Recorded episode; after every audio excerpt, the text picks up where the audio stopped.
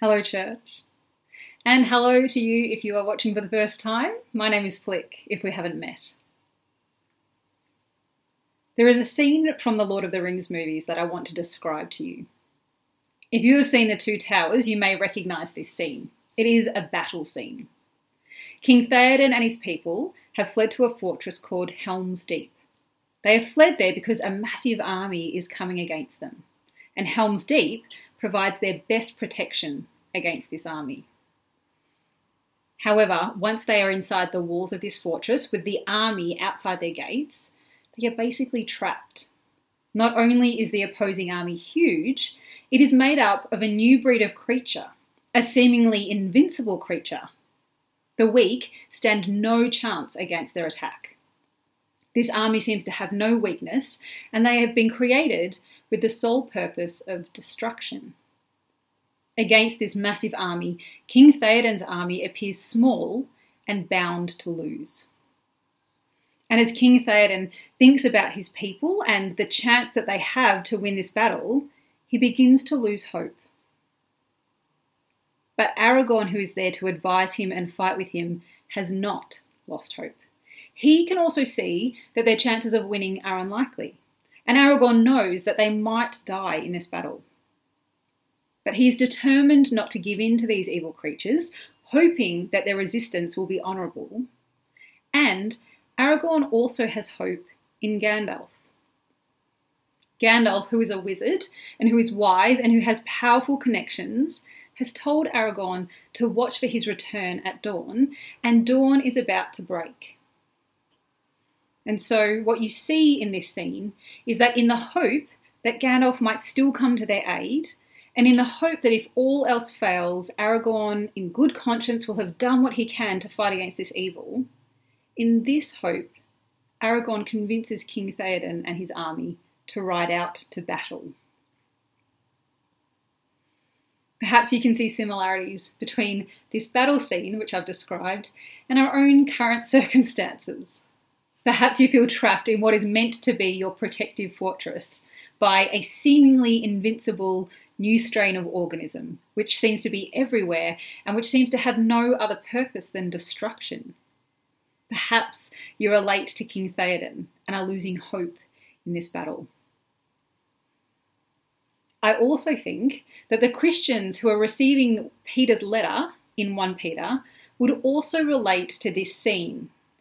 They were facing a different kind of threat, but they were outnumbered and had reason to fear even for their lives.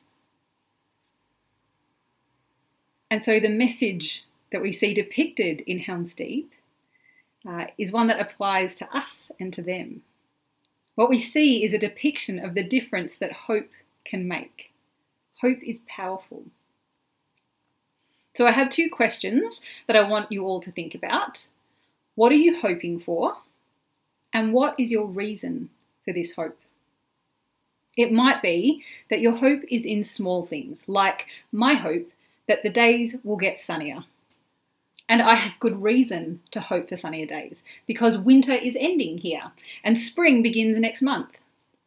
And as we move towards spring and summer, it means that we can expect more sunshine. This is what happens every year. This is nature's rhythm. So I have good reason to hope for sunnier days ahead. I'm also hoping for a vaccine to be found for COVID 19, and I'm hoping for a lifting of restrictions in Melbourne. And there is reason to hope for these things. We live in an age of advanced technology. There are scientists around the world work, working on vaccines.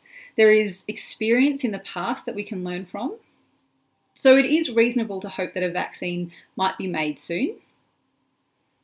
However, there is more uncertainty in this particular hope. And in the same way, I hope that restrictions will be lifted at the end of this six weeks. My reason to hope is that if the restrictions do what is intended, then hopefully the number of community cases will decrease and the pressure on hospitals will decrease. And then perhaps as we move around more freely, it might not result in the same peaks in COVID numbers. And so there is a reason to hope, but it's more uncertain because while the current plan has a deadline, the last lockdown wasn't actually the last lockdown. And I know that the government is having to make decisions without precedent, and people may not be compliant with the restrictions, and that's going to impact how effective they are. So, my reason to hope for lifted restrictions is less certain. Inherently, hope suggests an element of uncertainty. This is why Paul says in uh, Romans 8, verse 24 hope that is seen is no hope at all. Who hopes for what they already have? There is an unseen aspect to hope. When we hope, we are not guaranteed a particular outcome. But that is not where the power of hope lies. Instead, the power of hope is in the way that it informs our perspective. Hope can make the difference between feeling safe or feeling trapped. When Peter says in verse 14, do not fear their threat, do not be frightened, he is suggesting that a particular hope can ease the fears of these persecuted Christians. The power of hope is also in the way that it motivates our behaviour. And as we see in 1 Peter, 1 Peter 3 suggests that hope can motivate a person to do good even when they are suffering injustice, and even though the outcome is not certain. Well, we know that the Christians whom Peter was writing to were in different circumstances to ours. We have the same reason to hope as they did. And this hope is found when we recognise that our victory in Jesus Christ is our reason for hope. Think of the battle scene again. In battle, there is another power which is trying to capture your life this power may even appear to be winning. But Christians believe that Jesus Christ has ultimate and final victory. And if we have accepted Jesus Christ's salvation, we also share the benefits of his victories. It is in these victories we find our reason to hope. This is what Peter reminds the Christians of in 1 Peter 3, verses 18 to 22. In verse 18, Peter says, Jesus Christ was put to death in the body, but made alive in the spirit. And again in verse 21, Peter speaks about the resurrection of Jesus Christ. Jesus has won victory over the power of death by dying and rising again. And if you heard our sermon last week from Rob, he finished off the Apostles' Creed series and he was speaking about our belief in life everlasting. Christians believe that we can look forward to a physical resurrection. And this is the result of Jesus' resurrection. So we have reason to hope because through Jesus we have victory over death. In verse 16 and in verse 21, Peter then speaks of having a clear conscience toward God. Jesus has been given victory in God's final judgment. In fact, Jesus has been made the judge at the final judgment. And as the judge, Jesus promises that we have been given a clear conscience toward God. What Peter speaks about in this passage in 1 Peter is that our baptism is a pledge or a symbol of our clear conscience, of our reconciliation to God. And this gives us reason to hope because we who share in Christ's victory do not need to fear God's final judgment. Then in verse 22, we see a third reason for our hope. Verse 22 says that Jesus has gone into heaven and is at God's right hand with angels, authorities, and powers in submission to him. Jesus has victory and authority over all governments, all powers, all spirits, all illnesses, even over death everything is now in submission to the authority and power of Jesus Christ. And if Jesus has victory over these powers, so do those who are united to Jesus Christ. So Christians have reason to hope that death will not be final for us, that the powers in this world do not have the same authority over us anymore, because Jesus is our authority and if Jesus does not fear evil spirits or death, we don't need to either. So, when in verse 15, Peter says to the believers, In your hearts, revere Christ as Lord, he's encouraging believers to remember and be confident in Christ's ultimate victory and authority. God's long plan was to do justice in saving people and creation through the suffering, resurrection, and rule of one righteous person for all unrighteous people. And he did this through uniting believers to this righteous person, Jesus Christ. We have victory in Jesus Christ. This is our hope. This is not to say that we won't experience trial or suffering. But we know that even though we may be under great pressure, God is able to deliver us. Paul in 2 Corinthians, uh, in chapter 1, verses 8 to 10, writes words that I think are good for us to hear. This is what he says We were under great pressure, far beyond our ability to endure, so that we despaired of life itself. Indeed, we felt we had received the sentence of death. But this happened that we might not rely on ourselves, but on God who raises the dead. He has delivered us from such a deadly peril, and He will deliver us again. On Him we have set our hope that He will continue to deliver us. Those of us who have accepted the victory of Jesus Christ as our reason for hope, are then also encouraged to apply what Peter says in 1 Peter 3, verses 15 to 17. He says, Be prepared to give an answer to everyone who asks you to give the reason for the hope that you have. But do this with gentleness and respect, keeping a clear conscience, so that those who speak maliciously against your good behaviour in Christ may be ashamed of their slander. For it is better, if it is God's will, to suffer for doing good than for doing evil. If we truly have hope in Jesus Christ, we are encouraged to be ready to share this hope. And at the start of 1 Peter, we have seen that believers are to do good even when others are persecuting them. So these are the chapters where we hear Peter saying, Slaves, submit to your masters. Wives, submit to your non Christian husbands. Do good, even though they might be persecuting you. And the implication is that those who persecute us will want to know why we still choose to do good, even when we are suffering. And this is a reasonable question. It is counterintuitive to repay evil with blessing. Most of the time, our inclination in suffering is to retaliate or to hide ourselves away, to withdraw. But Peter says, don't lose hope. Instead, revere Christ as Lord and always be prepared to speak about your hope as the reason for your good behaviour.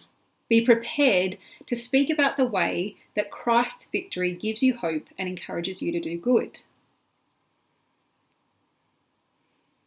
Now, at the risk of um, selling myself as a bit of a geek, uh, be prepared is the motto of the guides and the scouts as a guide or a scout, you can earn badges. And the way that you earn badges uh, is by demonstrating that you have independence in a particular skill. For example, I earned a badge for camp skills, and in order to do this, I had to demonstrate that I could light a campfire and that I could make a bedroll and set up a tent and that I could use particular knots to tie up structures. These skills don't come naturally. They required forethought and practice. And I believe that speaking about the hope that we have in Jesus Christ also requires forethought and practice, particularly if, under pressure, we are going to speak about our hope with gentleness and respect, as Peter tells us to. If we are able to share our reason to hope with gentleness and respect in small trials, then, when bigger trials come, like the Christians were facing in 1 Peter, we will be prepared to do the same. Think about some of the interactions that you see on social media. One person posts their opinion, and it only takes one person to disagree. But if they write their opinion in a way that seems blunt or without nuance, and let's be honest, it's pretty hard to read nuance in social media, then so often we see offense being taken. And the next thing you know, you see this stream of abusive responses because each person chooses to react with offense rather than with gentleness or respect. If we want to be able to speak about our hope under pressure and to do so with gentleness and respect, we will need to practice. Think about a situation where you might be facing pressure at work. If your superior wants you to cut corners, but you know that to have integrity you need to follow procedure, what would you say if your boss asked you why you were making such a pain of yourself, why you were being so difficult? Would your answer be gentle and respectful? Or if you're in a conversation about religion and others are raging at you for being a Christian because they believe that Christianity is the cause of all wars, it's unscientific, it's a crutch for weak minded people, churches are full of haters, how does your hope in Christ's victory enable you to respond with gentleness and respect? Often these situations feel very personal. And so, in these situations, we are inclined to retaliate and to defend ourselves. But Peter says, be prepared to respond with gentleness and respect. And so to do this, it requires practice. And so in these small trials, we can try to do this. This is the space where we learn. But even before this, I encourage you to speak to each other about your reason for hope. And I encourage you to speak to each other because I have found that the more that I speak about my reason for hope, the less concerned I become about having to prove my point of view. And as I speak about my hope in Jesus Christ, it grows stronger. And so I want to offer some of the reasons that Jesus Christ gives me hope. And these are scratching the surface. The more I speak about it, the more I think about how many things uh, about Jesus give me hope.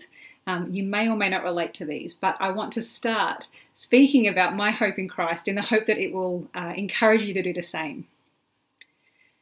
So, for example, uh, when I feel a personal pressure to be thinner or to be willing to sleep around or to suppress my independence in order to attract the ideal mate and make babies so that I can be a real woman, which are pressures that I feel from society and sometimes even in the church, I hold on to the hope that I am inherently valuable because I am made in God's image.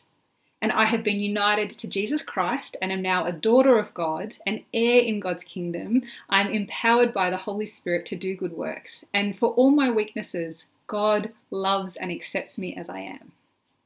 This is hope to me.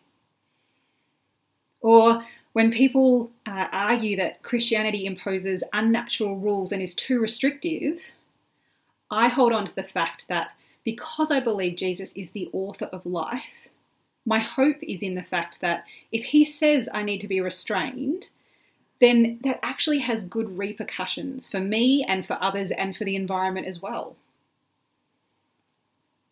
Or when people have criticized the church for being exclusive, I hold on to the hope that I have in the fact that Jesus is the one righteous Saviour for all unrighteous people. My hope is that Jesus is willing to give new life to anyone who will accept him. Jesus is not exclusive. And in discussions, when people have said that the evil and suffering in the world proves that God doesn't exist, my reason to hope is that while God's timing remains a mystery to me, there is a reason for the delay in Jesus' return. And I hope that when Jesus returns and final judgment occurs, full justice will be seen. But right now, God is being patient, as we see in verse 20 in today's passage. And God wants all people to be reconciled to Him through Jesus Christ, so that they can also share in the hope of Jesus' victory. And as Romans 8:25 says, if we hope for what we do not yet have, we wait for it patiently. So this is my reason to hope that there is a purpose behind this delay in God's return. When I speak about these hopes, I feel comforted and excited, and I know that my hope grows. And so I encourage you if you share this same reason for hope, which is found in the victory of Jesus Christ, then practice speaking about it so that when more difficult trials come, you will be prepared to share this hope that we have in Jesus with gentleness and respect. As we finish, I want to acknowledge that to be without hope is a terrible thing and it makes life very hard. It is not God's desire for any of us to be without hope. In fact, in Romans 15:13, Paul calls God the God of hope. So if current circumstances have worn down your hope, making it rec- hard to recognize or hard to hold on to, or if you are despairing and cannot see any hope, then I want to encourage you to seek the professional help of a counsellor or a GP who can provide access to a psychologist for you. If you're in Victoria, you can also call services like Beyond Blue or Lifeline. Uh, if you're a kid, then the Kids Helpline is available to you if you need to speak to someone. And if you're between 12 and 25 years old, then Headspace is a service that you can call to speak to someone about your feeling of hopelessness. If you are feeling hopeless or if you are despairing, please do not feel like you have to go through it alone. This is not a sign of failure in you. Hopelessness and despair are the consequences of a broken world, which is waiting for Jesus to come and heal it. This is what I believe as a Christian. And so, it's not failure in you, but it is something that you can use resources to help you with. And so, I encourage you, if you are feeling hopeless, to draw on those resources which are available to us while we wait for Jesus to return. To finish, I want to pray the blessing that is in Romans 15, verse 13. I want to pray it for you, and it's short, but I think it's something that we can all benefit from at the moment. May the God of hope fill you with all joy and peace in believing, so that you may abound in hope by the power of the Holy Spirit. Amen.